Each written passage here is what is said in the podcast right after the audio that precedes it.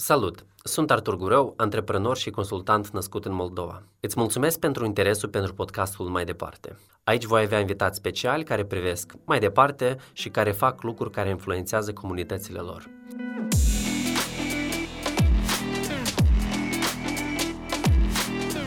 Unde începe comunicarea și până unde ea trebuie să ajungă? Comunicarea internă înseamnă campanii făcute intern pentru echipa ta mare. Sarcina conducătorului este să nu creadă că el e cel mai deștept uh, om de pe planetă. La noi, antreprenorii au ajuns în instituții și fac bani cu, cu ștampila. Singura soluție viabilă pentru un om care vrea să slăbească este să mănânce mai puțin, dar strategic. Ce se mai întâmplă pe, pe internetul moldovenesc? Eu am descoperit TikTok. Eu am 40 de ani. Eu sunt o chioche. Avem memuri, avem influenceri. Avem giveaway Asta este realitatea obiectivă.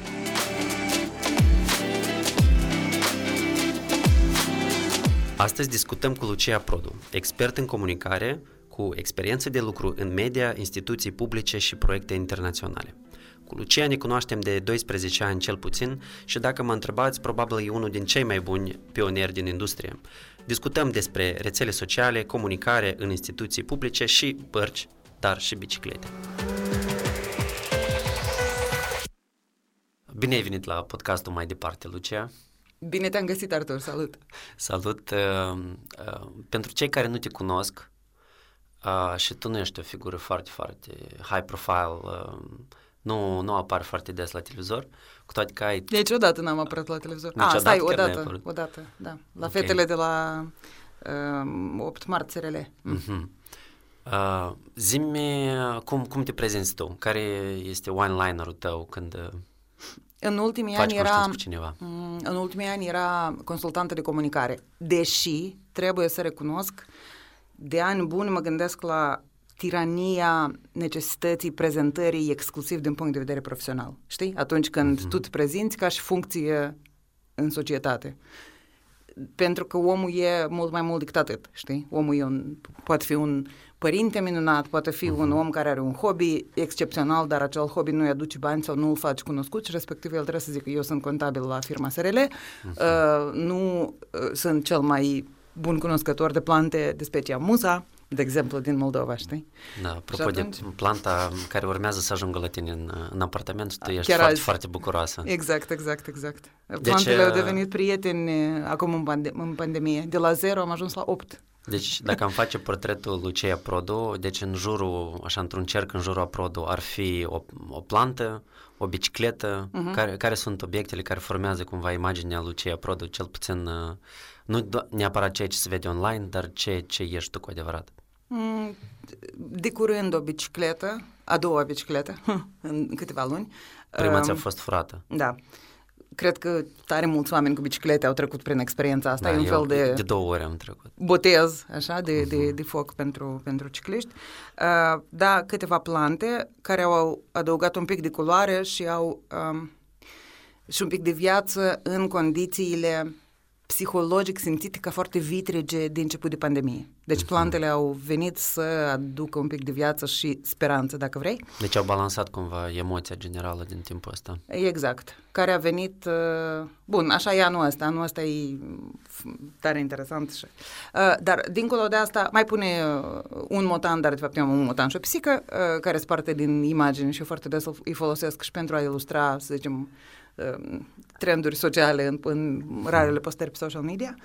Um, pune acolo de curând mai multe podcasturi, pune acolo de curând interesul pentru uh, interesul pentru uh, barcă, viață pe barcă, yachting. Sunt uh, în, în țara noastră sunt cel puțin câteva zeci de oameni, dar cred că sute, de fapt, de oameni care au uh, făcut și cursuri și care se, se interesează de modul ăsta de viață, chiar dacă suntem o țară închisă în, uh, în granițe terestre, deci nu avem ieșiri la mare. Avem, uh, suntem o țară maritimă din punct de, vedere, din punct de vedere legislativ da, da, te, te, Teoretic, da. Dacă faci schema uh, râurilor din Giurgiulești, ai cum ieși cumva până, prin liman până la, una, mm-hmm. până la o mare. Da, te, teoretic. Um, dar la toate astea pune un om care cercetează de când, de când se știe viața publică, ce înseamnă viața publică. E foarte comod să fii în poziția mea de om quasi necunoscut, uh-huh. care însă știe multe lucruri despre viața publică. Uh, și e un lucru pe care l-am, eu, um, un rol pe care l-am cultivat și încă nu vreau să renunț la el. E foarte bine să fii în semi-obscuritate. E mai deci comod. te fa un fel de observator sau uh, e corect dacă spun uh, atribuția asta de eminență cenușie cumva care, care stă în spate la diferite procese? Nu cred că sunt eminenți, eminenți cenușie. Ego-ul meu nu are nici împotrivă, de fapt, dar uh, realitatea e un pic de altă natură. M-am alăturat unor procese uneori, cât mi-a fost interesant și mai ales când am simțit că sunt utilă. Eu cred în uh, faptul că oamenii care um, caută ocupații cu bătaie lungă, cu efect mare, public, social, care uh, au menirea să uh, influențeze opinii, să schimbi uh-huh. vieți, să umble la politici. Trebuie să aibă capacitatea, gândirea critică și capacitatea de a se privi pe sine critic și contribuția proprie critică. Nu faci numai pentru că ai nimerit în circumstanțele în care ți se dă posibilitatea să faci, dar încă te întrebi, dar tu ceea ce ai să faci tu o să fie... Da, poți, uh-huh. uh, poți ști, asta toate sunt întrebări de discutat pentru că poți, uh, ce te califică în calitate de poți? Ce, ce, ce uh, dovedește capacitatea, competența, experien, expertiza ta într-un domeniu. Uh, neapărat certificatul de la o școală uh, cu reputație. Uh, niște ani de experiență lucrați, dar poate acești ani de experiență au fost, uh, te-au format sau te-au deformat profesional astfel încât te uh, descalifică de la producerea unor schimbări e o, un subiect de discutat aici. Dar întrebarea mea este dacă tu, cel puțin atunci când te uiți în oglindă, crezi că vei face bine. De unde pornește interesul tău pentru comunicare și ce te-a calificat pe tine, uh-huh. personal, fiind un specialist în acest domeniu? Care sunt calitățile tale prin care tu contribui că proiectele în care tu te implici au această valoare despre care tu povestești? Mm. Eu sunt expert de comunicare uh, ca și rol funcțional, a trebuit foarte des uh, uh, mie, persoanei mele, persoanei fizice, Lucia Aprodu, în contractele pe care le semnez, contractele de colaborare cu diverse organizații. Și atunci, din punctul ăsta de vedere, expertul de comunicare e, e o constatare, nu neapărat o uh, estimare valorică, așa. Uh-huh. Ea este tocmai o expertă, nu doar o oarecare specialistă sau... Uh, um, dar uh, Mm, analiza pieței noastre în anii în care am lucrat în domeniul respectiv uh, m-au plasat în categoria uh, experților oarecum cunoscuți și destul de bine plătiți. Eu oarecum știu ce se întâmplă pe piață, știu cine sunt concurenții, știu cu cine mă pot compara și față de cine pierd punoare într-o competiție pentru un contract sau cu cine aș putea colabora și eu aș acoperi niște aspecte, uh-huh. aspectele de texte, altcineva ar acoperi aspectele de planificare. Um, și mai este o istorie, eu am făcut comunicare non-comercială mai toată viața. Adică mai în, în toată viața am lucrat cu sisteme publice, politici publice, instituții publice um, și ele mă interesează personal mai mult decât m-ar interesa să fac o campanie foarte de succes uh, uh, care să ducă la vânzări masive pentru, să zicem, o vinărie. Cu, toat, cu toată simpatia pentru industria respectivă. Nu mă interesează. Uh-huh. Mă interesează, în schimb, atunci când uh, mulți oameni, atunci când oameni bine intenționați, bună oară din domeniul sănătății, cel mai foarte dureros, foarte uh, sensibil domeniu, mai ales acum în condiții de pandemie. Uh, când niște oameni bine intenționați, adecvați, pun pe hârtie un sistem sau conceptualizează uh, câțiva pași în care sistemul nostru să devină mai bun, mai adecvat um, cerințelor vremii, cerințelor oamenilor, schimbărilor demografice, schimbărilor trendurilor în tipul de îmbolnăviri, în profilaxie, în toate, toate, toate aceste lucruri. Uh, eu să pot ajuta ca acești pași să fie acceptați mai simplu de societate. Eu să pot construi și împreună cu alți specialiști, că niciodată un om de comunicare nu oferă sprijin de comunicare pentru un întreg sistem, dar e nevoie ca să se construiască un asemenea sistem. Um, pentru mine e interesant ca a, ca dacă aceste schimbări sunt de bun simț, ele să fie cunoscute, înțelese, acceptate și sprijinite inclusiv de cetățeni. Nu te simți cumva un pic uh, naivă încercând să promovezi anumite chestii bune care se uh-huh. fac, când la un moment dat, vorbind de instituțiile din Moldova, se întâmplă la un moment și cineva lasă undeva unde nu trebuie o virguliță, ca să spunem așa la, la figurat, uh-huh. care care compromit cumva to- toate eforturile tale de, de comunicare și încercare de a îmbunătăți imaginea unei instituții în, în societatea din Moldova. Asta este prima jumătate de întrebare pe care o am pentru tine. Mm-hmm. Și a doua este uh, de unde începe comunicarea și până unde ea trebuie să ajungă, pentru că noi când vorbim de acest aspect, mai mult să, să are în vedere comunicarea externă cum tu ai spus, pentru, pentru societate. Dar și internet tot, Dar, de fapt, e foarte Corect. importantă sau câteodată mult mai importantă comunicarea internă, care mm-hmm. la mhm. momentul actual nu prea există sau oamenii nu știu cum să comunice într-o instituție, ne mai vorbim de comunicare instituției per se. Mm-hmm. La prima, prima parte a întrebării, um, e, e un nu știu dacă am un răspuns direct, nici nu știu dacă mi-am format până la urmă vreo atitudine. Îți trăiește realizările și dezamăgirile atunci când ele apar, tot emoțiile împreună cu ele, cazi într-o mică depresie, ești în ea, știind că până la urmă ești om și omul are, în calitate de individ sau o singură unitate, uh, Mm, are resurse limitate, ca nu, nu, nu, nu multe lucruri depind de tine. Dar... E vorba de responsabilitatea pe care tu o ai și care nu poți să, să, să o extinzi pentru ceea ce fac alți oameni. Deci da. cumva încerci să-ți faci treaba ta cât mai bine. Nu doar asta. În Moldova nu se întâmplă scandaluri din cauza unei virguliți pe alăturea. Foarte des la noi lucrurile nu merg înainte sau își pierd din din reputația inițială, pentru că n-au fost poate foarte bine gândite de la bun început. Um, de exemplu, și revin la, acel, la aceeași reformă în sănătate sau reformă în justiție, uh, din câte știu eu, gândiri uh, și conceptualizarea direcției în care trebuie să meargă un domeniu sau altul s-a făcut de câteva ori, în câteva rânduri, de câteva guverne, cu oameni bine intenționați, uneori aceiași oameni care au au rămas în pozițiile lor sau în um, echipa asta mare din guvern în altul, indiferent de culoarea lui politică.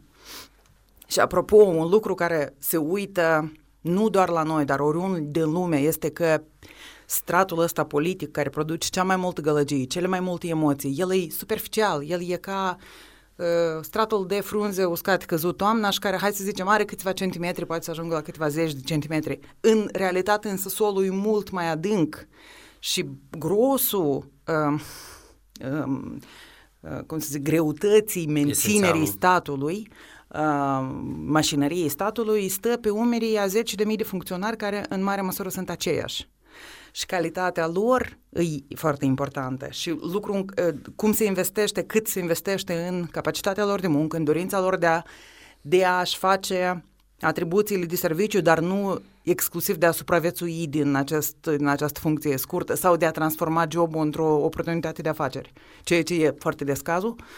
Din păcate, oamenii care merg în funcții publice, în principiu ar trebui să aibă alt sistem valoric.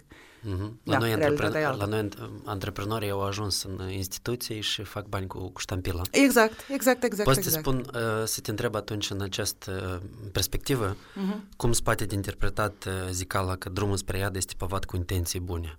Pentru că uh, Vitalie, la, la podcastul Zero, spunea că foarte multe din persoanele care îndeplinesc anumite roluri, ei toți parcă ceva fac bine și ei, când se duc acasă, îi mulțumiți de ceea ce fac ei și spun că da, eu azi am contribuit. Uh-huh. Dar ca sistem, în totalitate, totul merge rău. Deci, cumva, aceste chestii bune, în totalitate, asta e greșit.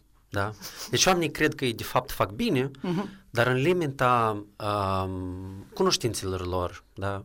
ambițiilor, deschiderii lor spre inovații, până la urmă stagnează în cel mai bun caz. Uh-huh. Foarte bună, foarte, foarte bună întrebare. Cred că diverse sisteme de gândire strategică sau de dezvoltare personală sau de uh, management, de diverse teorii ale managementului organizațional și de orice tip. Uh, aplică ideea asta cu uh, ciclul oricărui proces, pro- proiect care înseamnă de la conceptualizare, implementare, monitorizare, verificarea ce merge și ce nu merge. Această monitorizare, verificare, corectare și așa mai departe înseamnă, de fapt, atitudine critică sau gândire critică asupra lucrurilor pe care îl faci. Și nu, el un pic ne lipsește, pentru că ce înseamnă mi-am făcut munca bine? Dacă, să zicem, ești funcționar la agenția servicii publice, da? Și sarcina ta este să tu ești undeva în, în tot segmentul de, sau, sau linia de procesare a cererilor de eliberare de acte. Uh-huh. Am făcut bine, înseamnă că eu azi am uh, procesat mai multe acte decât făceam anul trecut pe vremea asta, deci am crescut, mi-a crescut eficiența de procesare. Am făcut bine pentru că uh, aici a venit cu metru, acolo am mai avut câteva servicii extracurriculare și asta mi-a dus în buzunar, să zicem, 5-600 de lei. Am făcut bine. Ce înseamnă bine? Uh-huh. Hai să definim. Deci care sunt indicatorii de, exact. de performanță personal și instituțional? Și instituțional. Cine îi verifică și dacă există și dacă există o stabilitate în acești indicatori. Pentru că Spuneam mai devreme despre um, clasa politică, despre stratul ăsta superficial al de sistemului public. Da, da, dar uh, bineînțeles că stratul ăsta superficial vine cu intenția de a umbla și mai adânc, așa? Uh-huh. Și dacă tu aduci un funcționar, un om dintr-o anumită, sau un, un noul șef în instituție vine cu un nou sistem de management, acest nou sistem de management afectează tot ce s-a făcut până acum. Umblă la capacitatea de a măsura progresul pe termen lung pentru instituții. Bine ar fi să nu umbli deodată cu uh, să, să strici ceva până n-ai construit uh, altceva sau până nu te-ai asigurat că ai făcut un backup de date cel puțin. Abonați-vă la podcastul mai departe.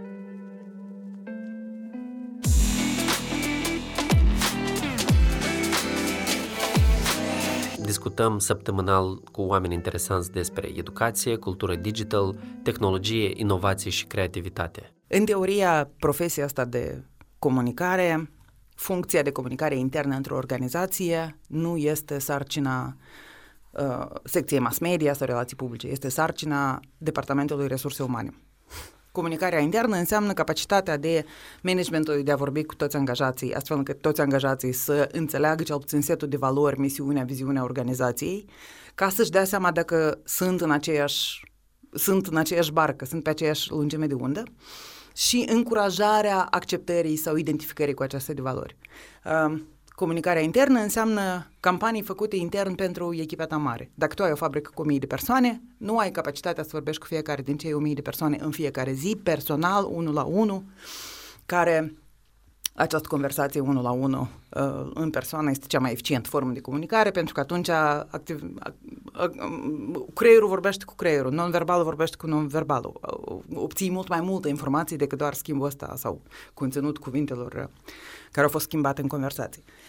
Și atunci uh, trebuie să găsești o modalitate de a transmite mesaje, de a ghida uh, această mare echipă în direcția în care te interesează și de a-i menține pe ei interesați de ceea ce se întâmplă în organizație, în general, nu doar de nișa lor Trebuie să sigur că ei sunt o echipă. Că ei sunt o echipă, da. Adică team building este o funcție a comunicării interne și team building face resursele umane, de regulă, așa?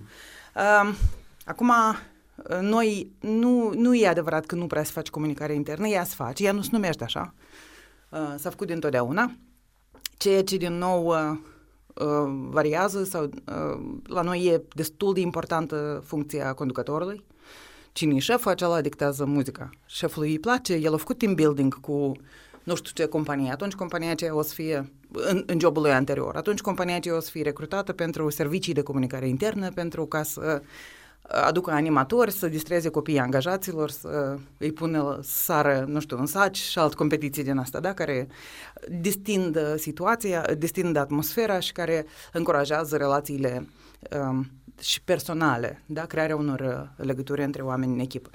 Um, în principiu, coeziunea echipei nu ar trebui întotdeauna să depindă de conducător. Cu cât mai puțin depinde de conducător, cu atât mai sănătoasă e structura organizației. Mă rog, asta da, e punctul la, meu de vedere.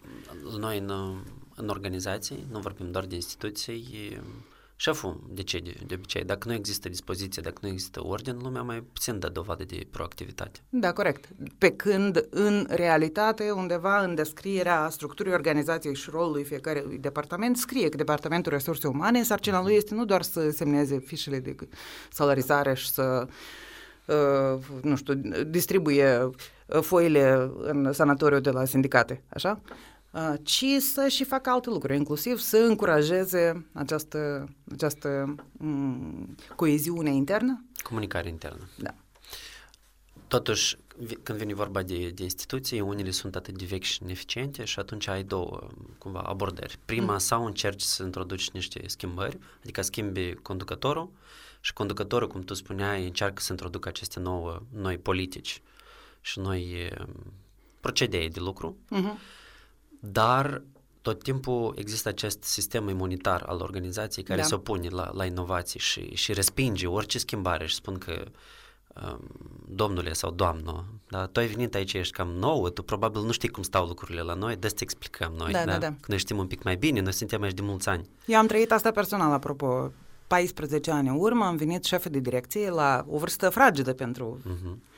vremea aia uh, în secretariatul Parlamentului și am lucrat acolo fix 365 de zile, din 1 ianuarie până în 31 decembrie 2016. Um, și eu venisem de regulă când vii într-o asemenea instituție, vii pe poziție de consultant superior sau consultant principal. Eu venisem șef de direcție, adică uh, vice...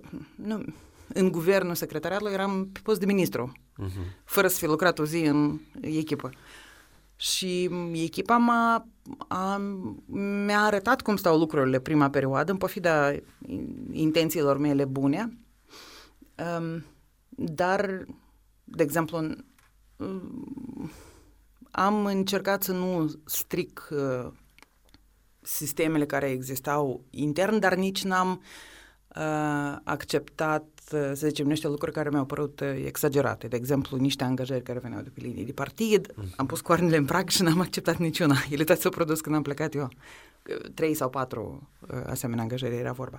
Dar ai dreptate, colectivul sau colectivul uh, intenția colectivului este să, să se autoconserveze, să supraviețuiască. Și e un proces firesc, e firesc.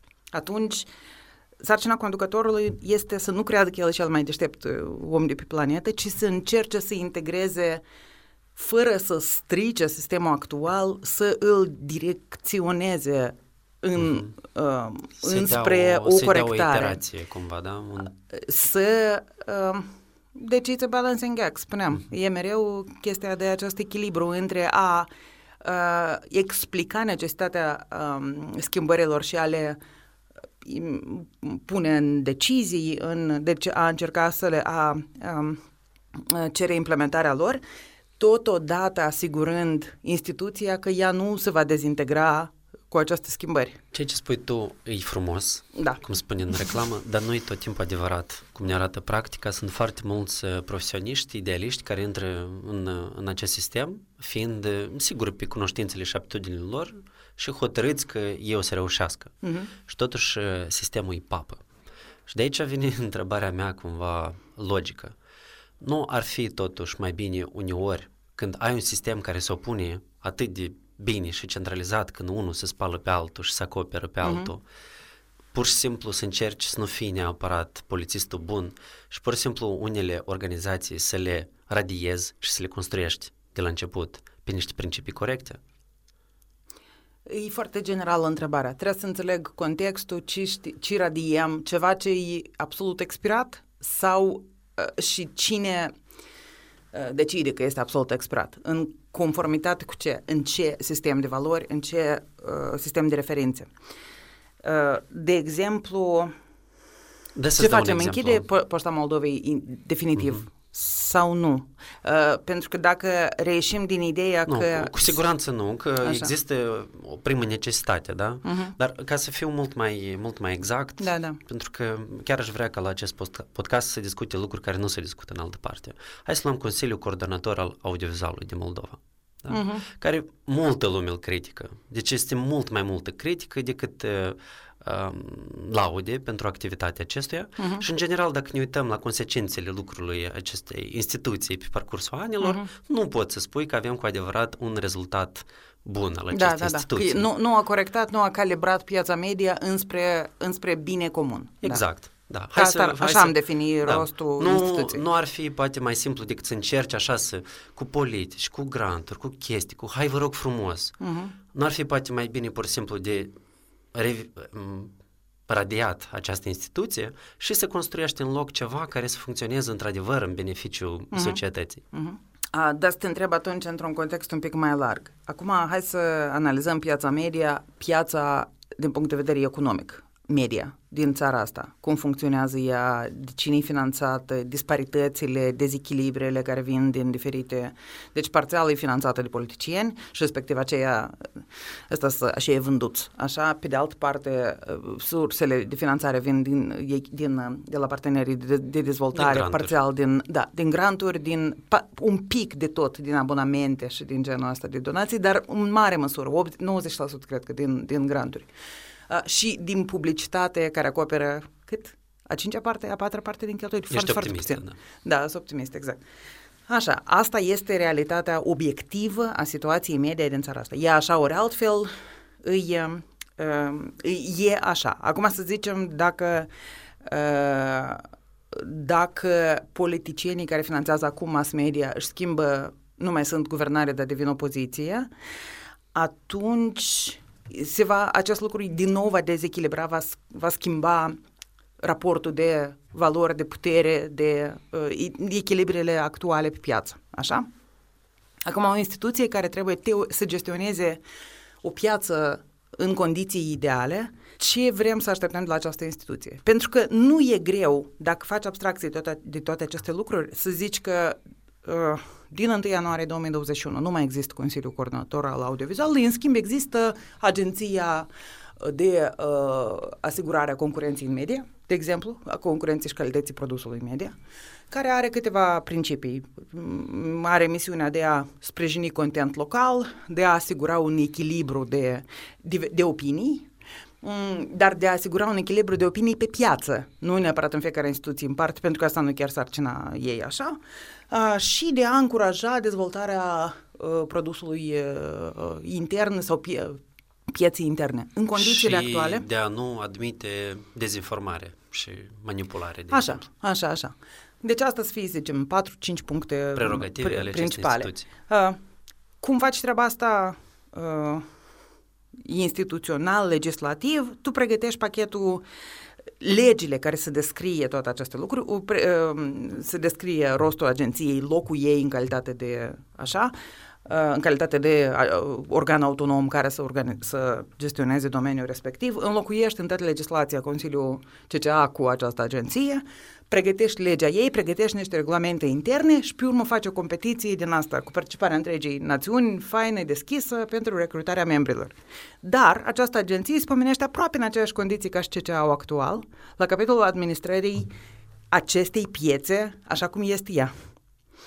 Și aici uh, vor acționa exact aceiași factori care acționează și în cazul Consiliului Coordonator al Audiovizualului. Factorii se va ține pe munci, pe deciziile personale ale acestor câțiva membri uh-huh. și pe cine ajunge la ei marele decizii într-o piață de câteva milioane care este fie a politicienilor, fie a donatorilor.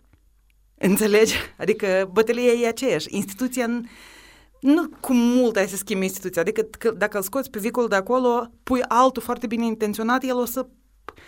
E foarte mare șansa că dacă scoți toți oamenii din actuala, actualul CCA și îi pui pe cei mai buni, bine intenționați, cei mai echilibrați, poți Nu fi cei mai, nu șepte trebuie Laura să Codruța fie- Chioveși acolo, așa? Ei vor acționa în funcție de circumstanțe În limitele imaginației și pregătirii proprii, da? și capacității de a rezista presiunilor, exact. Eu compar uh, piața asta de media cu, să zicem, cu sistemul justiției. În sistemul justiției există câțiva mari piloni. Este codul civil, codul penal, cu niște prevederi clare, cu o tradiție acceptată uh, de secole în toată lumea, în diverse tradiții ju- juridice așa. Dar, uh, deci, astea sunt instrumentele de lucru, lucru ale juriștilor și juriștii sunt uh, cunoscuți în toată lumea pentru interpretarea cât se poate de literară, de directă a acestei um, um, textului legii, așa? Piața media e mai, nebulo- mai nebuloasă decât atât. Uh, noțiunea de adevăr e mai nebulos, noțiunea de uh, informare versus dezinformare, de intenție, este mult mai nebuloasă. E, asta e, e mereu un subiect de discuții uh, și de bătălie ideologică. Uh, de aceea, încotro bate vântul vremii, e un factor cât se poate de esențial aici. Și tu nu ai un cod penal care să zică nu se poate să spui minciuni pentru că tu nu poți defini noțiunea de minciună și nu există opinie doar, doar opinie corectă și opinie... Nu, nu există o definiție a ce înseamnă opinie corectă sau greșit în acest caz. Foarte des propaganda invită uh, să-ți arate care e direcția corectă. Foarte interesant uh, etapă în discuția noastră despre spațiul informațional și care sunt ideile în care cred oamenii din Moldova, pentru că noi avem uh, oameni care consumă um, știri, informații și cultură din vest uh-huh. Și totuși când mă uit la cele mai care sunt cele mai ascultate piese pe App Store, în iTunes, deci nu pe Yandex, nu știu unde, sunt cânci rusești și da, pop, uh, rap și, și R&B.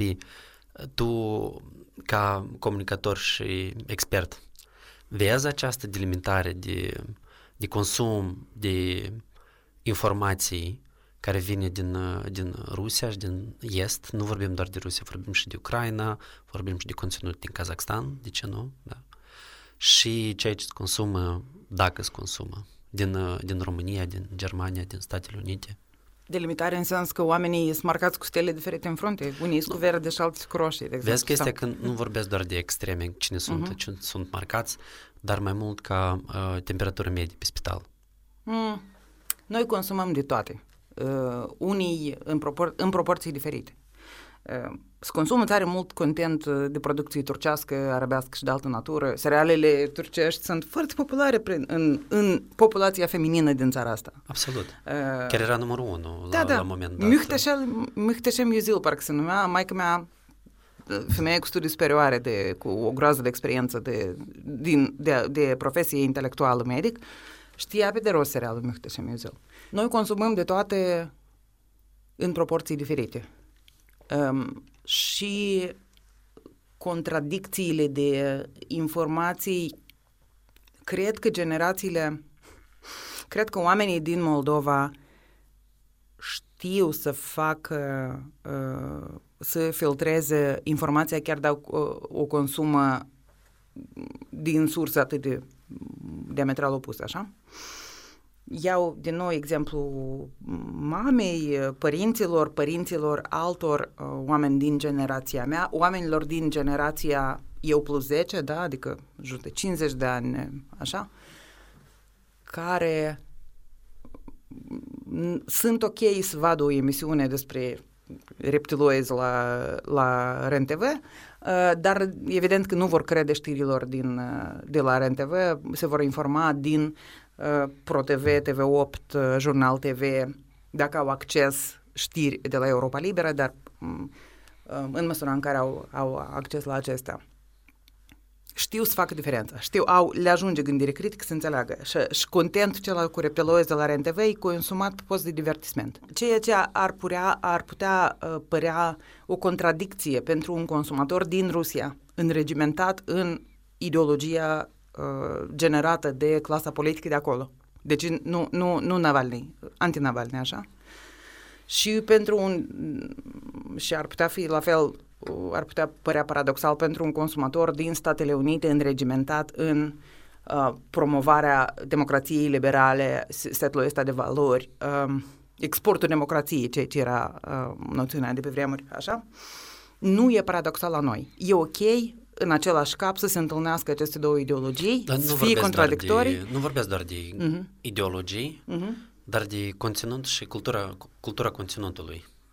Pentru că felul de, de conținut e și el uh, diferit. De da. exemplu, dacă te uiți în um, conținutul care vine din Rusia, asta e mai mult Comedy Club, da. Asta e divertisment. Că da. asta e mai mult divertisment, pentru că oamenii nu neapărat se uită la... Comedy Club ca format este format occidental. Deci uh-huh. rușii l-au e în varianta... L-au localizat cumva foarte bine. Second așa. hand uh, interpretată de ruși și venit la noi. Deci, formatul este occidental, uh, Vecerniu Urgant e format occidental, multe sketch show-uri sunt, form- sunt preluate de la britanici sau americani de pe vremuri.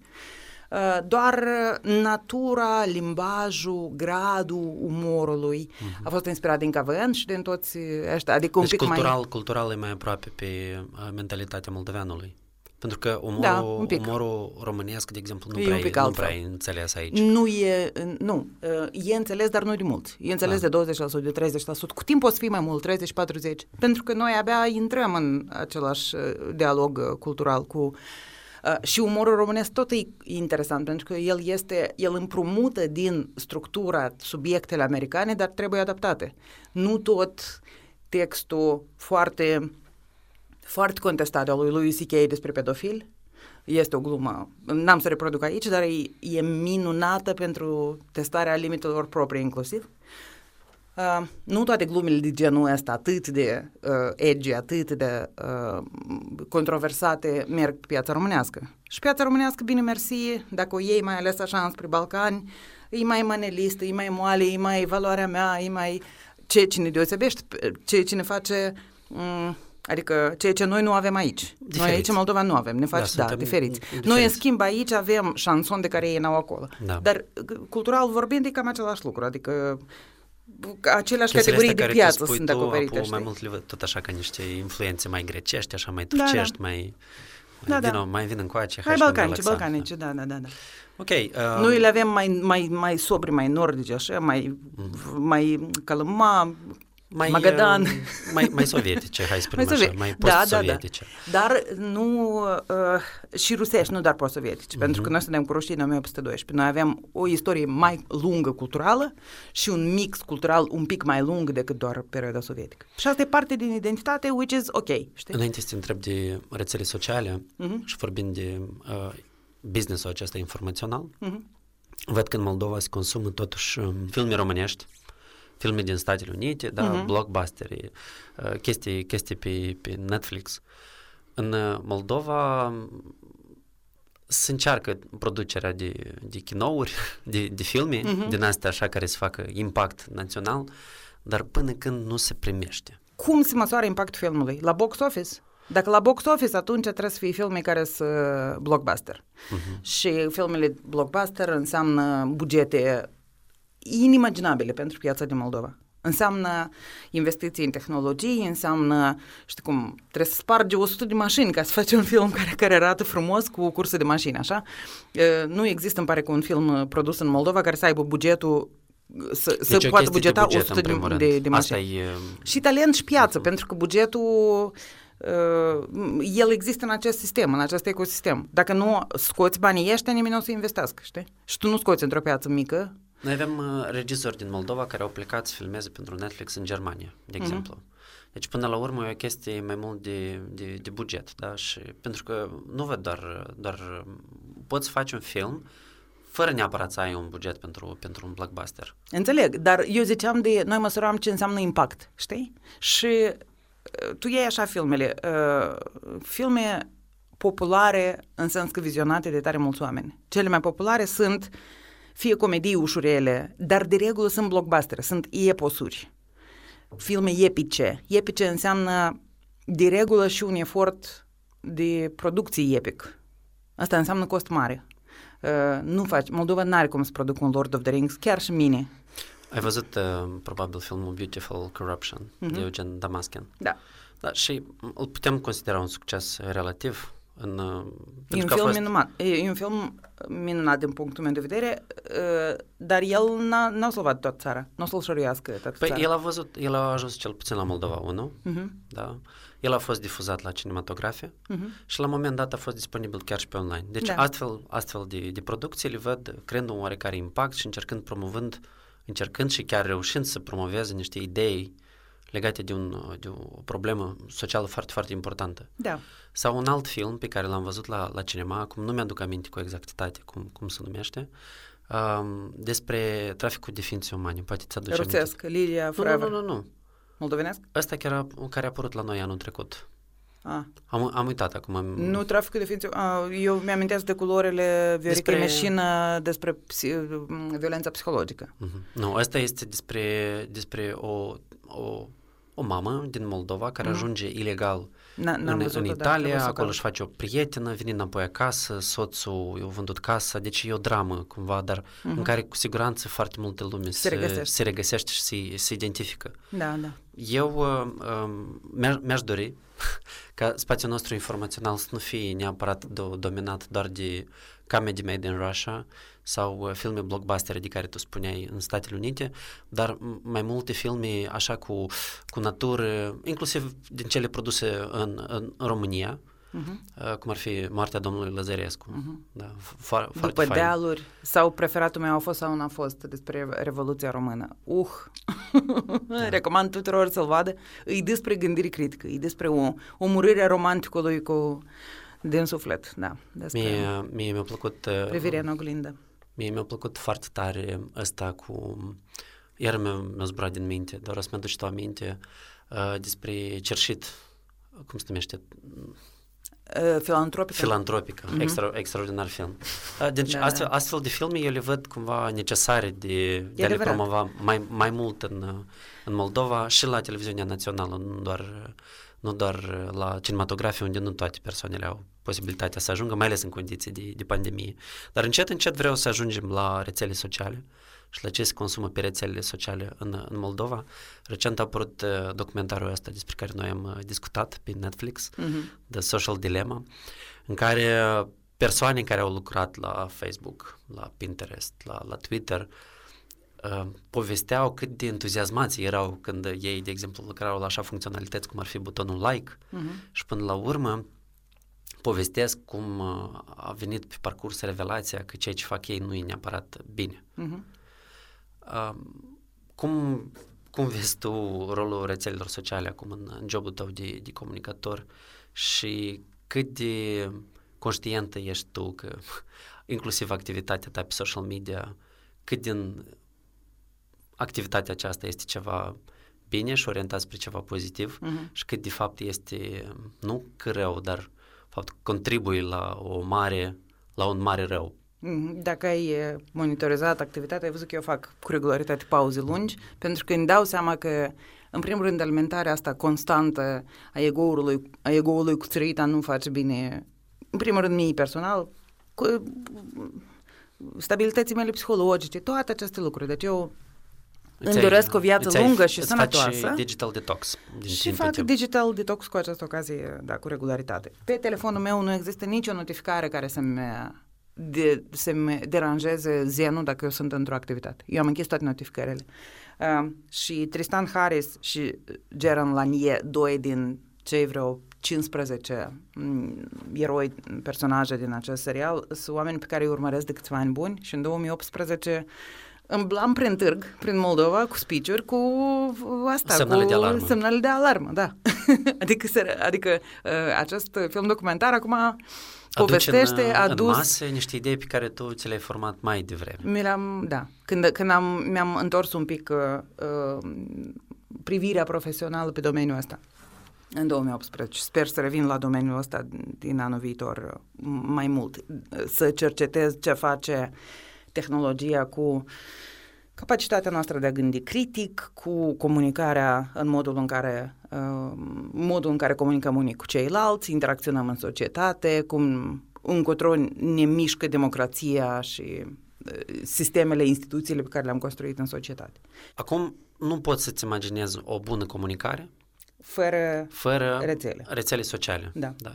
În același timp, noi, eu de exemplu mi-am dat de asemenea seama de lucrurile astea mai devreme, fiind foarte implicat în, în lucru cu rețele sociale uh-huh. și la un moment dat, fix așa cum eu la un moment dat, mulți ani în urmă, mi s-a făcut silă cumva de, de banere uh-huh. și am, am încetat să mai, mai propun cuiva promovare prin, prin banere. Uh-huh. Am avut uh, același sentiment cu rețele sociale, mi-am dat seama cât e de incorrect tot uh-huh. și pe lângă avantajele pentru brandurile și companiile cu care tu lucrezi, îți dai seama de fapt că tu forțezi oamenii uh, să vină într-un sistem care nu neapărat este bun pentru ei sau da. po- pozitiv pentru ei, dacă nu știu cum să folosească și majoritatea oamenilor nu știu să folosească. Și aici vine partea asta de, pe care noi o numim media literacy, da? Uh-huh. Dar în popor nu poți să te duci și să-i spui, de să-ți dau eu ție niște media literacy, da?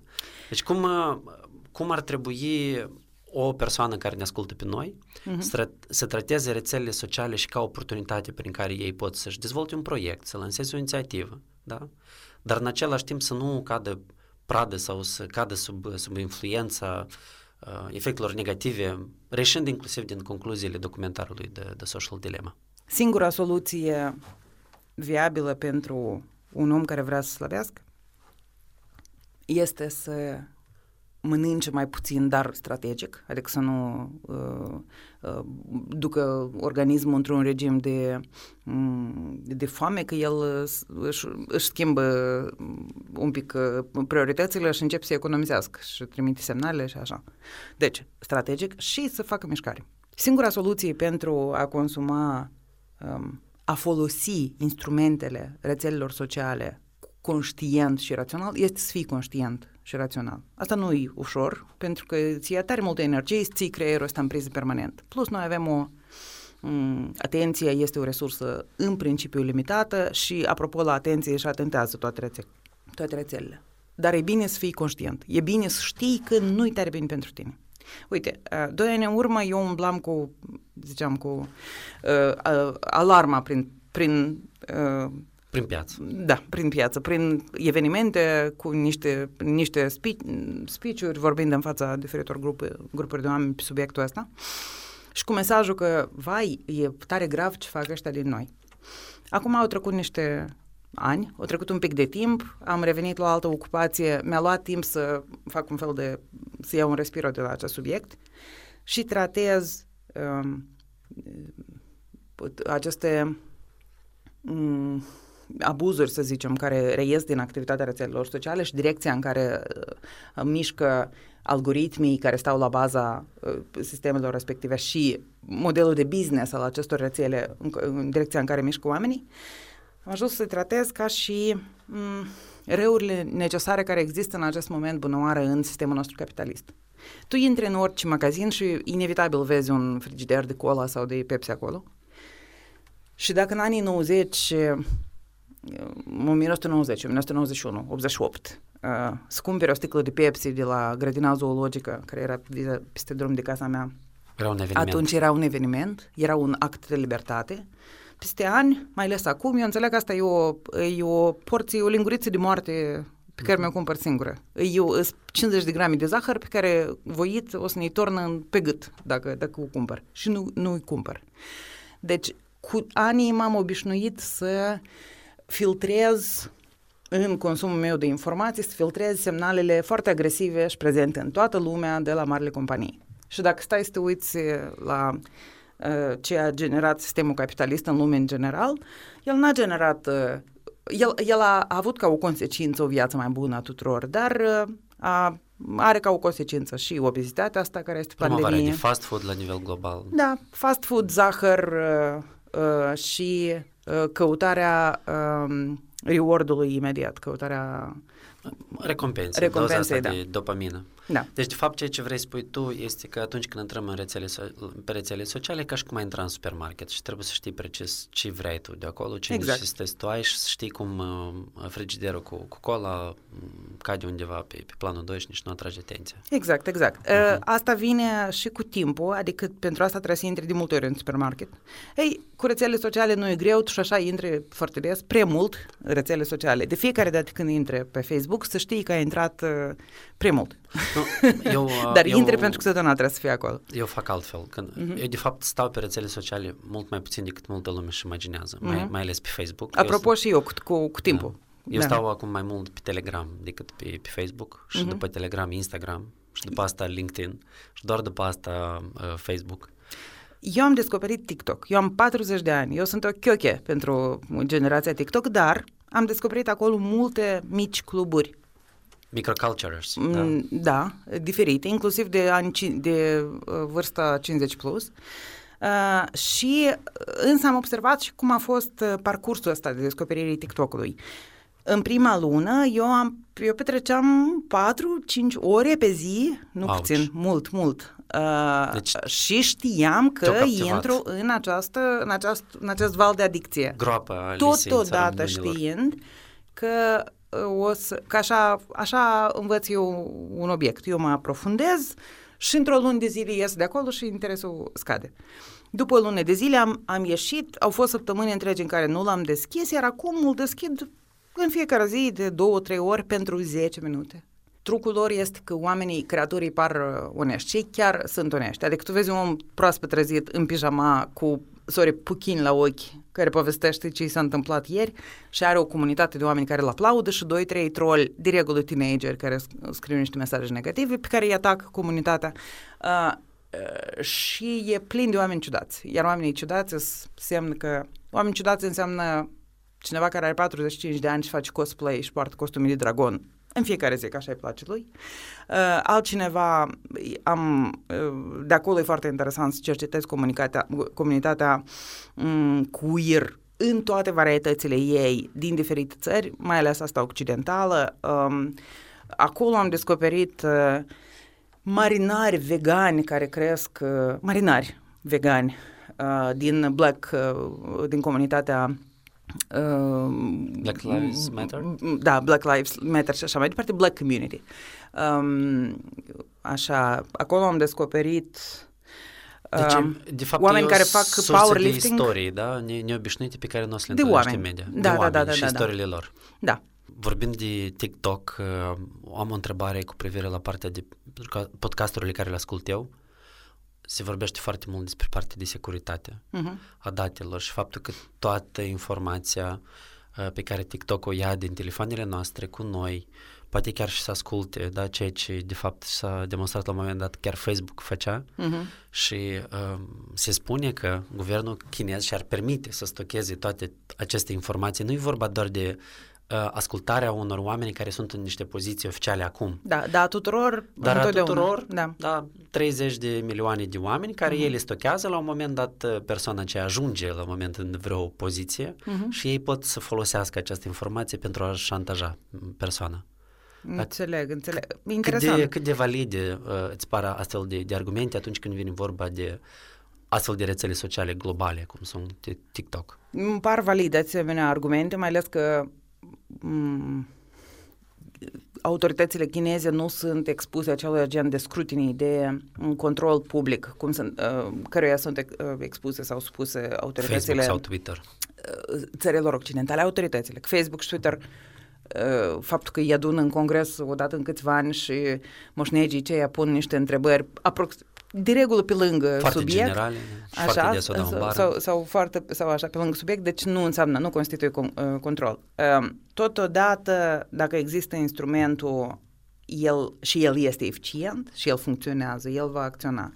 Uh, înainte să răspund la întrebarea ta despre China, vreau să te întreb, dar ce părere ai tu despre Edward Snowden și ce povestea el despre sistemele mm, de verificare și nu doar de filtrare, dar de înregistrare a tuturor masivilor de metadata, de, de informații de, uh, puse la cale prin sisteme de soft și așa, de către uh, agențiile de securitate americane. Toată lumea face treaba asta și, de fapt, global vorbind, uh, mie mi apropiată poziția europeană care încă nu e neapărat foarte eficient pentru că instituția mare europeană, pentru Comisia Europeană e o mașinărie grea, dar poziția europeană, Europa se poziționează în acest moment în, în calitate de un fel de polițist și, și promotor al unor valori umaniste în această piață sălbatică încă a, a tehnologiei. Deci, uh, pentru că în continuare mă interesează să avem capacitatea să avem pe cât posibil agenție, control asupra propriilor vieți noi ca oameni, să fim expuși mai puțin, imposibil să nu fim expuși deloc manipulărilor, pentru că noi existăm într-o societate pentru că, în principiu, avem nevoie de ceva să unii de la ceilalți. Să ne agățăm de anumite dar un, dar un pic de un pic de respir, un pic de aer, un pic de spațiu personal trebuie păstrat pentru a putea controla pe cât posibil uh, cum, în ce direcție merge, merg viețile noastre. Chiar dacă se știe că liberul arbitru este în principiu o creatură uh, a, moder- a uh, gândirii moderniste științifice și nu există. Noi suntem uh, de, noi luăm deciziile nu în zona noastră conștientă, nu în lobby frontal, lobby frontal sunt press office-ul, cap, în capul nostru deciziile se iau mai în alte uh, instrumente, în pofida tuturor acestor lucruri. Și deseori trebuie să știm. Exact, exact. Nu, noi nu suntem foarte raționali, de aceea nu ar trebui să protejăm această agenție așa de mult. Dar eu vreau să cred că omul își aparține măcar într-o anumită măsură, știi? Și respectiv să putem controla, să, aș vrea să, să am control mai mare asupra, um, asupra lucrurilor pe care le consum, dorințelor pe care le am și direcție în care vreau să-mi dezvolt viața. Eu cred că tu ai toate șansele să faci asta asupra ta, pentru că noi suntem responsabili 100% pentru noi. asupra noastră. Da, da? da. Când vine vorba de uh, societate, eu nu sunt atât de optimist ca tine. Da, societatea e sumă de oameni. Băi, eu, e o sumă foarte, foarte mare. În sens că numai o parte, o minoritate uh, va să fie conștientă. Dar e și întotdeauna o, minor- o minoritate conștientă. Dar da, și atunci o minoritate, o elită conștientă, asta vreau să zici așa. Da. Mm. Vorbind, de, vorbind de tehnologie, vreau să mă întorc la platforme. Mm. De cel mai multe ori ele sunt mai mult sau mai puțin neutre. Noi acum recent am lansat o campanie cu Influencers Hub, care l-am implicat pe Ivan Lulianov, uh, care a făcut o piesă despre Bill Gates și cum chipurile și așa mm-hmm. mai departe și Bill Gates vine și spune, băi, și cu voi, uh, care chipuri, uitați-vă că voi n-aveți drumuri și, și garduri, dar voi, eu altă treabă n-am cu, mm-hmm. cu ce să mă ocup. Da, da, da, da. Nu, nu l-a întrebat, dar nu, scoate device-ul care te urmărește din buzunar da. și lui cum... spune despre chipuri. Tu porți exact. și chipul cu tine de când ai telefon mobil. Da. Dar, în general, uh, ideea despre care vreau să discutăm acum este că tehnologia și platformele în general sunt neutre și mm-hmm. ele mhm. doar creează premizele pentru ca în, on top, da, cum se spune deasupra lor, să poți să construiești și să faci ce vrei. Și la momentul actual, uh, Facebook-ul, uh, TikTok de care vorbeai sau Odnaclasnice oferă posibilitatea oamenilor și organizațiilor să creeze acolo conținut, da? uh-huh. să contribuie cu, cu o anumită informație. Uh-huh. Și de asemenea, din, din observațiile noastre, majoritatea absolută a oamenilor sunt mai mult consumatori, deci 80% da. de oameni mai mult consumă informații și doar 20% produc. Da. Cum ți se vede acest spațiu informațional din, din Moldova? Cât din acest, cât din acest conținut este pur și simplu dorință de a fi vizibil, important și să te vadă lumea, da, să fii popular și unde să începi partea de business și în ce constă businessul informațional? Tare bună întrebare. Um, platformele sunt neutre, dar modelul de business nu este neutru în raport cu oamenii. Modelul de business înseamnă îți vând uh, un număr de utilizatori care să petreacă un număr anumit de minute, clipi, secunde pe rețea. Și ca să petreacă uh, iar algor- sarcina algoritmelor oricare din platforme este să te țină pe rețea cât mai mult posibil. Și de aici vin toate disparitățile, toate problemele, pentru că te țin pe rețea uh, oferindu-ți conținut care te pune pe tine să rămâi pe rețea. Iar acest conținut lucrează la uh, instinctele tale, oamenii n-au instincte, la uh, sentim, emoțiile tale de frică, de mirare, de entuziasm. rușine, de entuziasm, de așa la aceste uh, porții de dopamină, de cortizol, de adrenalină și de alte uh, alți hormoni care vin. Așa că ele nu sunt într totul neutre. Modelul de business le le skews, there, le, uh, skews them, le, le ghidează, le împinge într-o anumită direcție. Dar asta e. Deci nivelul de business, ca să fie foarte clar, este bazat pe atenție. Exact, noi vindem atenția oamenilor, iar da. atenția oamenilor, și, dar dincolo de atenția oamenilor, că televizorul tot vinde atenția oamenilor. Uh, și televizorul tot a încercat, uh, și modelul de business al televiziunilor este să te țină la în fața ecranului cât mai mult. Da. Uh, cu conținut interesant sau, din nou, care te sperie, cu reptiloizi la RENTV. Mulți oameni privesc reptiloizi la RENTV.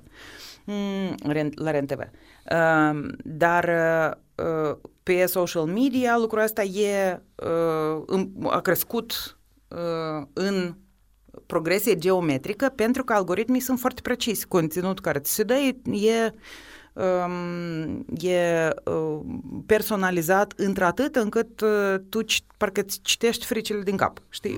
Parcă deci eu acum, horoscopul. Da. da, nu, horoscopul de regulă e generalizat. Noi acum vorbim de chestii foarte personalizat te țintește deci perfect e, acolo e unde exact te doare. horoscopul. E cu mult mai exact decât horoscopul. E mai exact decât uh, ar putea să... Te știi, uh, algoritmul, algoritmul te știe mai bine decât mama. Algoritmul te știe mai bine decât mama. Eu nu vreau ca pe mine să mă știe, nu știu ce alg- algoritm mai bine decât mama. Mi îmi pare asta invaziv și așa ușor mă, mă privează de agenție.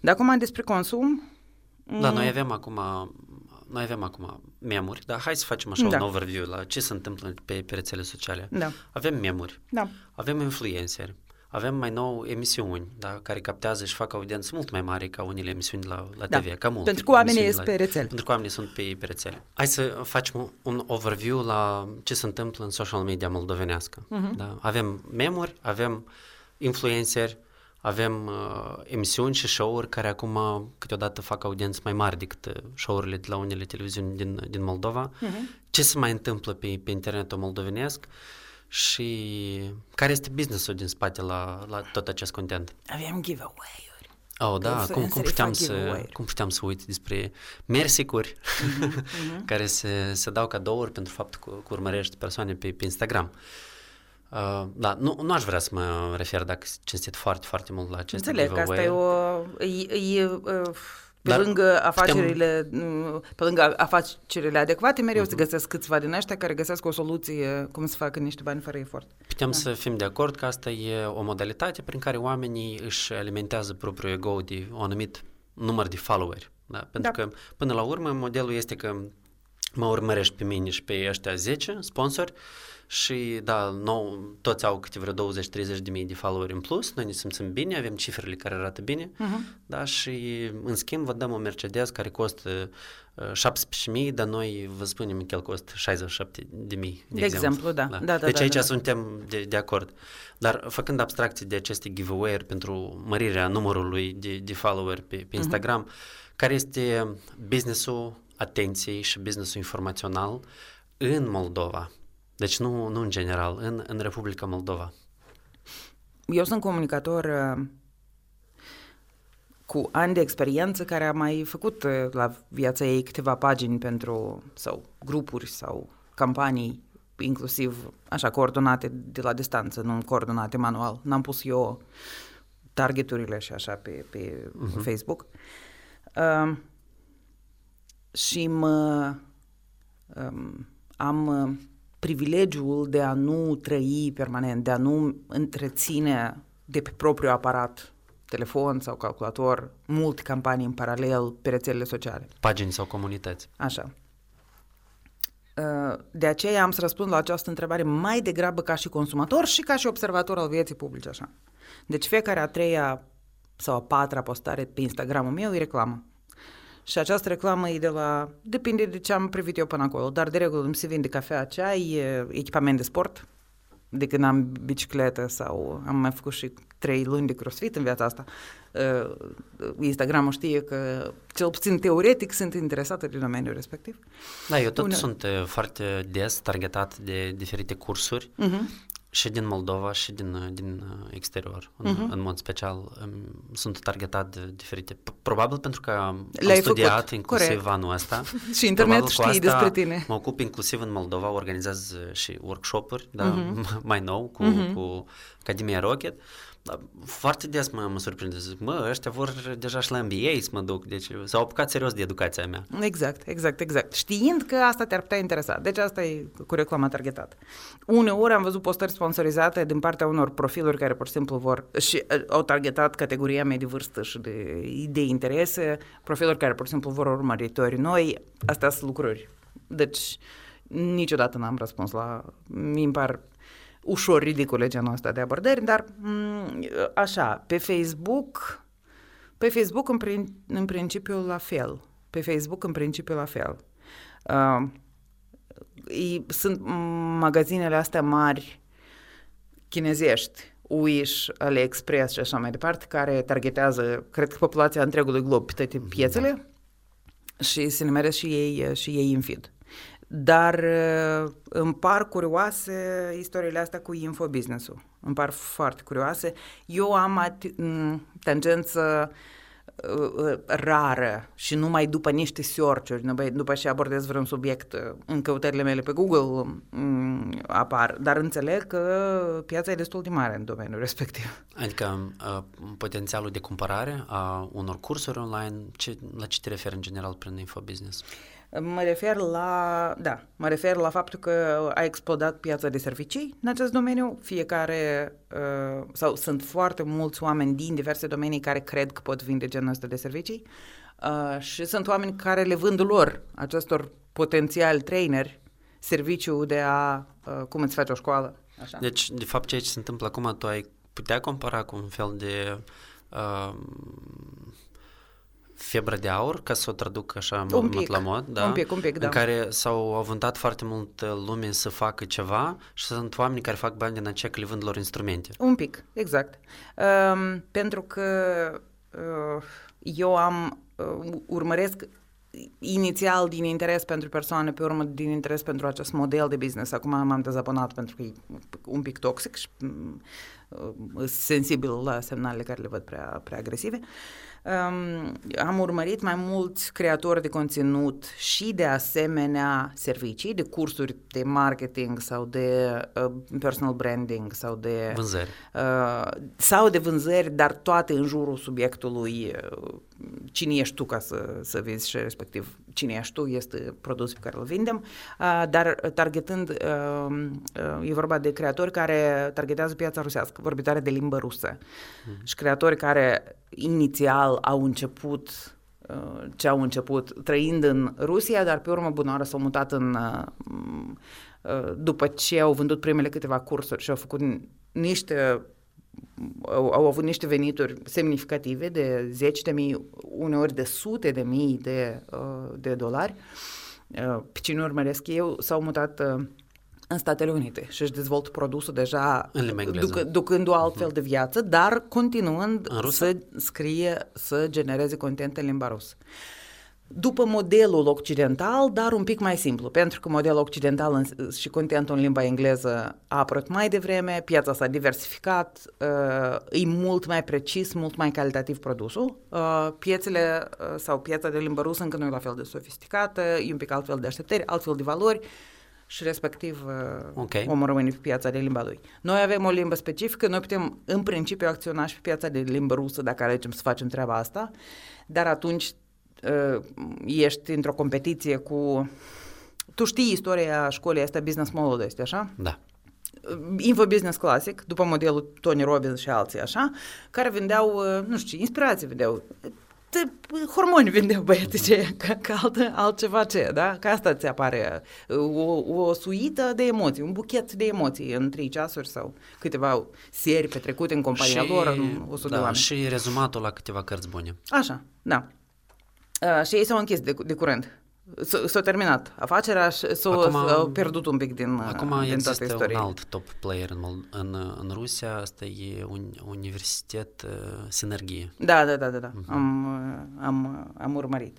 Um, deci și acolo ai văzut cum a evoluat uh, piața. Au existat câțiva ani de uh, entuziasm aproape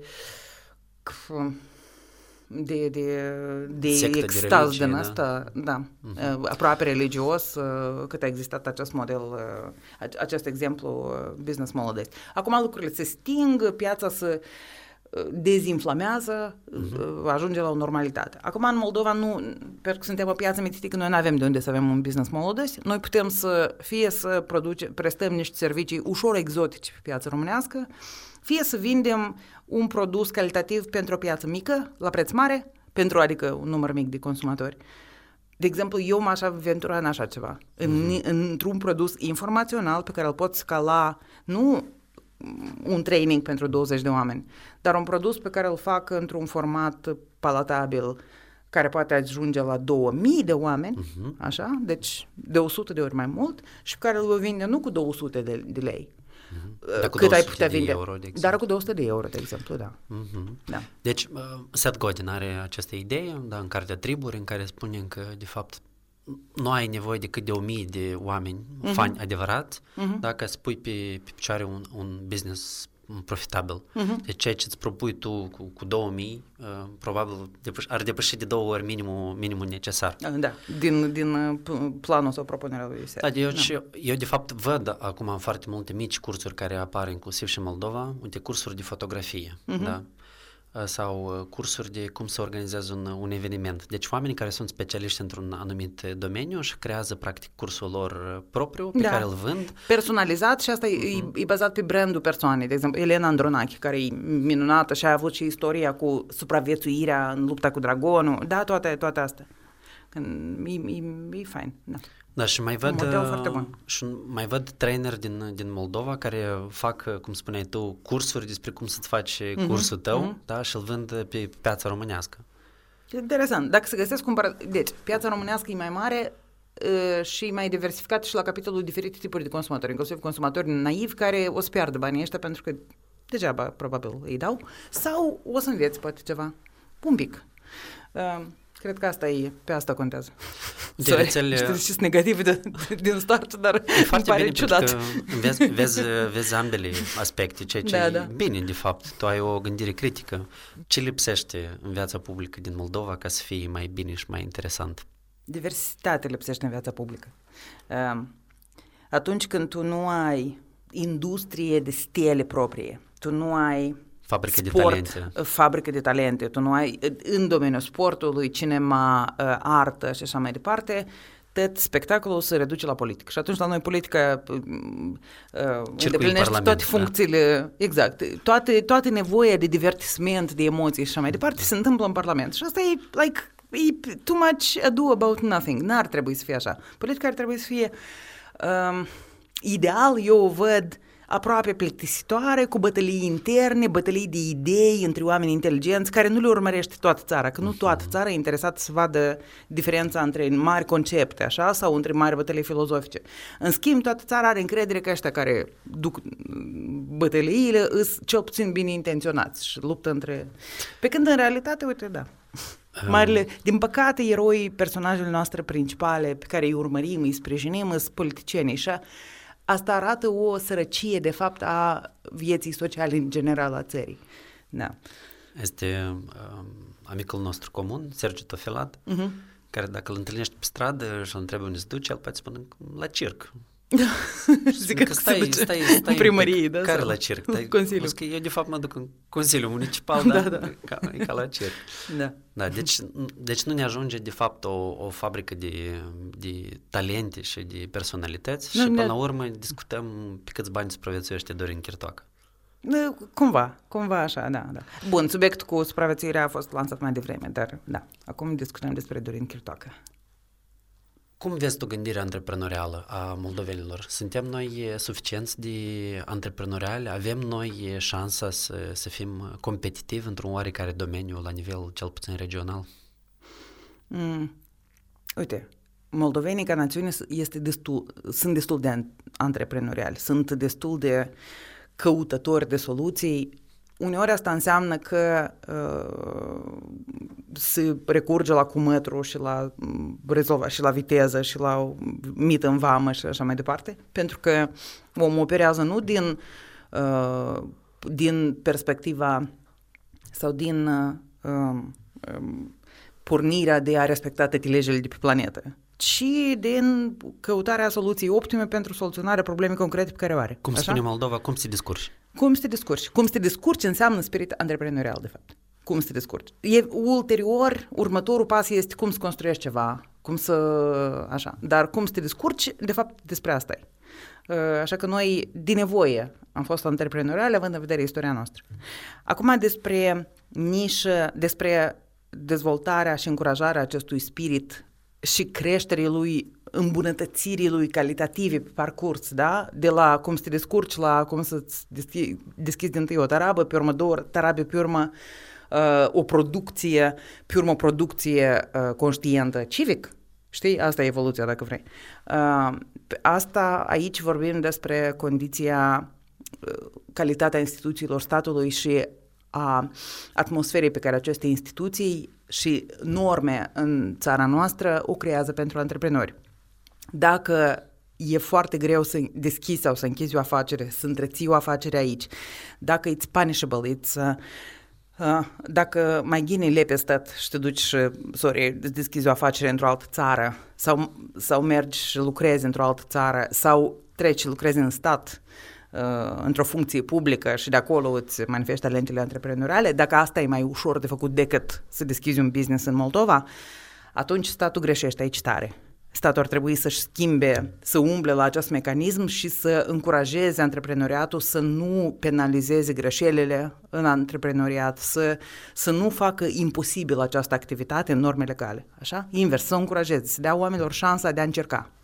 Asta înseamnă că noi, toți ceilalți, trebuie cumva să compensăm uh, aceste pierderi, dar dacă le pui pe hârtie, eu am impresia că pierderile nu sunt așa de mari, dacă încurajezi oamenii să-și manifeste talentele. Probabil aceste pierderi și diferențe pur și simplu se rețin undeva neoficial, în plăți neoficiale pentru diferiți exact. funcționarași mai, exact, mai exact. Iar acești funcționarași, în alte condiții, ar fi fost niște antreprenori tare buni.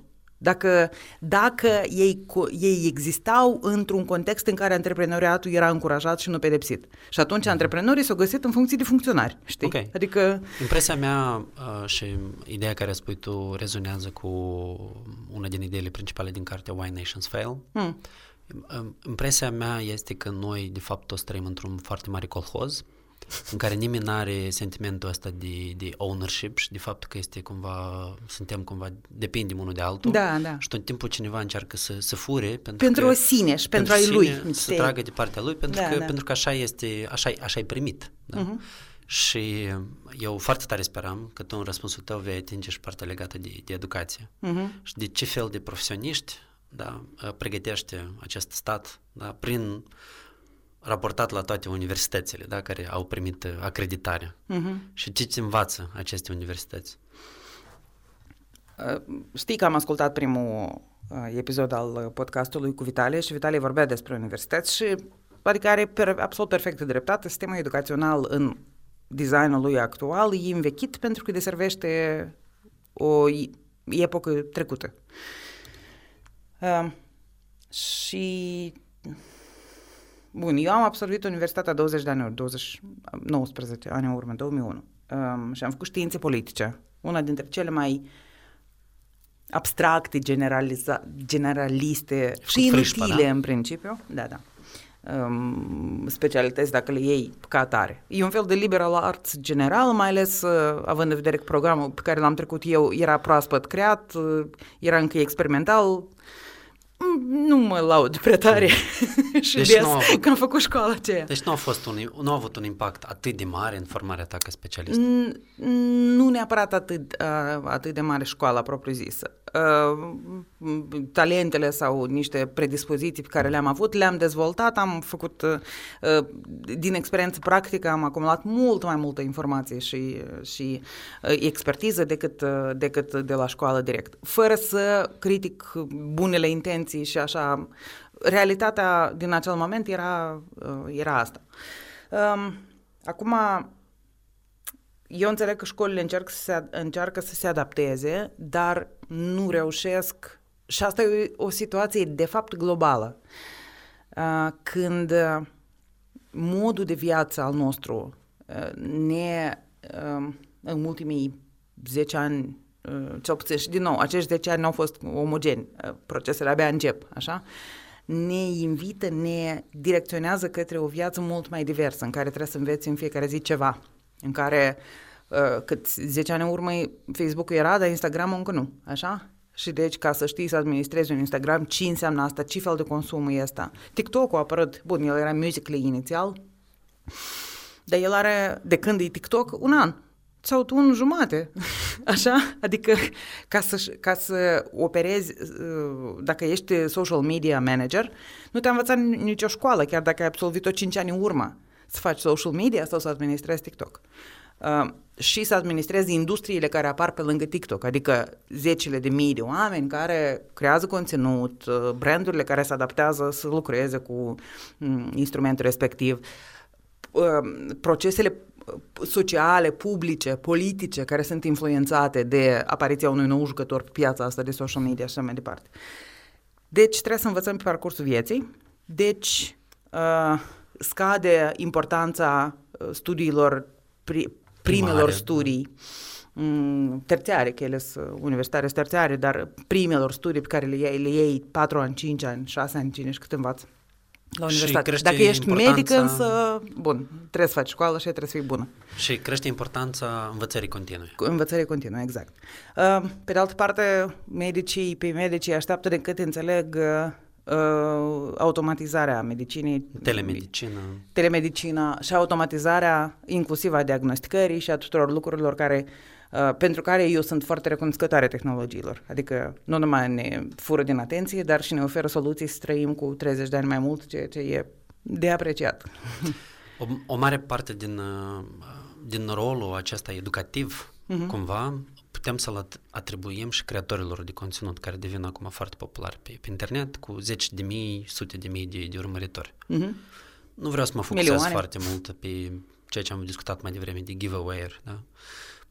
Dar mai degrabă vreau să te întreb pe tine, pe cine tu recunoști în, din Moldova, fiind un creator cumva de calibru pozitiv, da? care are un impact pozitiv și educațional pe care ar trebui să-l dăm ca exemplu și la alți uh, creatori. Mm-hmm. Pentru diferite ținte, categorii de vârstă diferite. Deci, influencerii sau creatorii de conținut populari, influencerii, uh, sunt Alain de Botton ar fi spus că ei sunt eroii vremurilor noastre. Superstarurile de film erau eroi, uh, înlocuiau în imaginația colectivă a oamenilor uh, eroii legendelor să zicem, în imaginația colectivă a oamenilor din antichitatea, din Grecia Sau antică. eroii cărților. Sau care... eroii cărților, ca modele, așa? Uh-huh. Acum nu mai sunt superstarurile sau superstarurile au trecut pe locul 2, există personaje mai autentice pentru că tu le urmărești viața, știi că ei sunt reali, nu sunt, dacă unii sunt creaturi AI, bun, nu în Moldova, așa. Um, Nata Albot nu e un om, nu e o creatură AI. Nata Albot e o femeie cu o experiență fantastică și care e un nume greu cu, cu putere de influență uh, și de influențare a opiniilor și socială și, și cu influență politică. Și culturală. Și culturală, evident. Uh, și ea, în, și ea în mare măsură vinde bun simț, așa? Mm, ea e ambasador al culturii naționale pentru ai noștri. Într-un fel, ea vinde pe piața internă cultura națională turism național, consum național, interes pentru național. E, e, o, e, e foarte interesant cum ea și-a, și-a, e o nișă, nu? și-a găsit care... această nișă, mm-hmm. dar și-a cultivat-o și-a găsit-o singură. De Lilu, la ea mă gândesc, la Lilia Ojovan, ca la o promotoare de consum conștient, acest second hand și eco, temele astea două sunt foarte faine. Și ea a găsit o modalitate de a uh, capitaliza trebușoara asta și a deschis magazinul, e un exemplu bun. Acum e educațional, e educațional. Uh, nu știu, uite, mă gândesc la um, bunul tău prieten, Dac Show, uh, uh, Iliuha Plămădeală, care în mesajele lui Iliuha, Andrei Bolocan, această satiră, la Andrei e mai un tip de satiră, la, la Iliuha altul, uh, care comentează realitatea zil, zilnică, are și rolul de a educa gândire critică într-un fel. Și apropo, Andrei Bolocan din Canada îmi descrie mie, așa, îmi face rezumate foarte faine, el petrecând mult mai mult timp în știri și așa mai departe decât mine și eu de la el mă informez. Eu de la, din suburbiile Montrealului aflu ce, ce mai generat clasa politică de la noi cu regularitate. Și eu sunt om care am lucrat inclusiv cu clasa politică, da? Deci, Andrei, mulțumesc din suflet. Deci cumva cum, uh, cum noi consumăm știrile politice de la Trevor Noah, da? Sau da, de da, exact, Oliver, da? exact, exact. Moldovenii din toate colțurile lumii le consumă, le de, la Andrei. de la Andrei. Da, și de la internetul de la... Gre- greiești împreună. Da. Sau de la Iliuha, da. Uh, cine mai, mai erau? Sunt mai, mul- sunt mai mulți comedianți, sunt oameni care fac uh, tot sketch-uri în cheie de comedie, Zdarova Natasha, băieții de la Zebra Show și ăștia, 02, Um, care fac comedie cu tent civică, așa? Care critică realitatea zilei și invită și oamenii să aibă o abordare respectiv mai critică, fără să spună direct, fără să fie învățătorul care spune că tema ta de acasă este să analizezi critic știrile de la ora 7. Um, pe final, um, aș vrea să te întreb uh, câteva lucruri foarte, hai spunem, practice, care rezultă din spiritul tău de, de observație. Uh-huh. Um, Chișinău încă nu este cel mai confortabil oraș de pe planetă uh-huh. da? și multă lume pleacă de aici, inclusiv de asta, că nu sunt chestii basic pe care le vedem în, în alte orașe. Dar care ar fi un lucru care dacă s-ar schimba în Chișinău l-ar face mai, mai locuibil? Un lucru, ce ai, la ce ai atrage tu atenția? Greu de spus. Uh, eu am să răspund în calitatea mea de om care are bicicletă acum uh, și care petrece, își dorește să petreacă mai mult timp cu bicicleta afară. Mm, eu aș vrea el să fie mai prietenos pentru biciclete. Fie că asta înseamnă trotuare o leacă mai ok, pentru un pieton, trotuarele foarte sparte, nu stare dureroasă, laba noastră, laba piciorului e omenesc, e adaptată pentru a merge pe teren accidentat, deci e ok.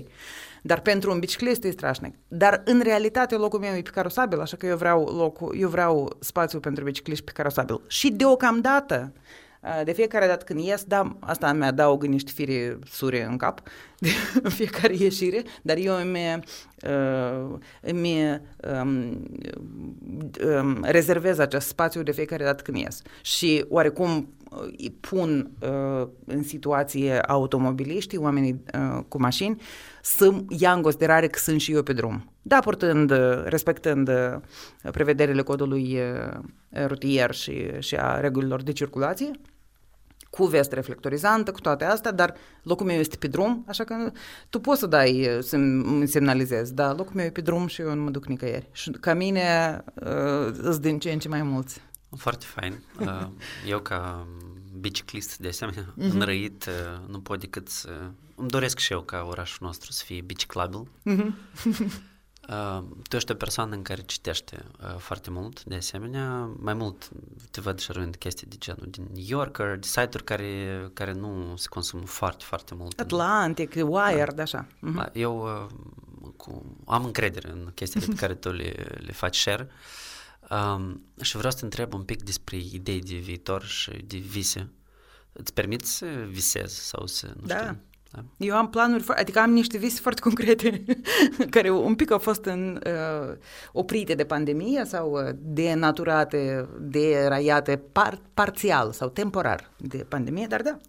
Toate aceste rețele sociale, articole pe care tu le consumi, cărți pe care le citești și show-uri pe Netflix sau pe YouTube pe care uh-huh. tu le mhm. urmărești, ți-au creat ție cumva un set de valori și de idei pentru viitor.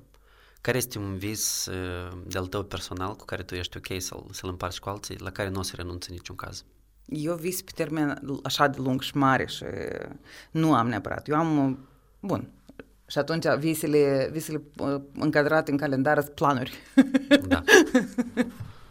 Deci ai visul tău e de fapt un plan? Eu am un plan, da rețelele sociale au un efect pe care, care se vede și în politică și în, în modul în care se, sunt relațiile între țări acum, între oameni. Ne-au radicalizat un pic. Dar eu cred că asta e un fel de reacție inițială, e un fel de... Așa acționează și vaccinul, știi? Vaccinul acționează cu crearea unei, unei zone, unui focar de infecție la care sistemul nostru imunitar reacționează și creează protecție, sistem de protecție. Deci așa e și cu rețelele sociale în această etapă. În această etapă noi suntem infectați și avem febră și ne doare și, și eu sper că umanitatea va dezvolta un sistem de protecție pentru integrarea... Imunitar. Da, um, și, și o reacție uh, pentru integrarea acestor noi instrumente, fără ca ele să ne să devină paraziți care va, vor duce la decimarea civilizației așa cum o cunoaștem, așa. Uh, pentru că datorită internetului, datorită noilor instrumente pe care le oferă internetul, datorită preciziei cu care internetul știe să aducă mesajul ție concret, ție, nu doar unui bărbat de 36 de ani sau dar uh, bărbatele de 36 de ani care a, a avut toată această activitate pe care îl cheamă Artur și care are aceste opinii, adică ții concret. Uh, având în vedere profesia mea, eu uh, cred că lumea Uh, care vine e o lume în care va fi comod de trăit și deja e destul de comod de trăit de oriunde vrei și atunci eu voi putea trăi jumătate din viața aici și jumătate de viață în altă parte, jumătate de an aici, jumătate în altă parte. În altă parte înseamnă pe mare, în cazul meu. Chestia asta e foarte personală. Visul de viitor este visul meu, personal. Înțeles. Deci înseamnă că eu vreau să fiu util, inclusiv de la distanță. Asta înseamnă că eu pot să fac aceste cursuri pentru oamenii interesați pe care le vor plăti și de la distanță. Înseamnă că noi ne putem întâlni aici periodic, înseamnă că noi putem crea o școală minunată. care va avea grijă și de educația și sănătatea emoțională a oamenilor săi și va crea cetățeni nu neapărat hiperactivi, prea mulți activiști strică. E, e bine să ai o proporție de, de adică suta de procente de, de, de grupuri reprezentate, și rebeli, și punk, și activiști, și toți trebuie să fie reprezentați. Mm, iar uh, în instrumentele pe care mi le oferă deja civilizația, uh, eu sper să am capacitatea să le folosesc în calitate de învățător mai departe, în anii care vin. Jumătate de, de an trăiți în, în Moldova și jumătate pe barcă. Cam așa. Superb. Eu îți țin pumnii, îți doresc ca acest plan, că am stabilit tot că el e, e deja da. încadrat în calendar, uh-huh.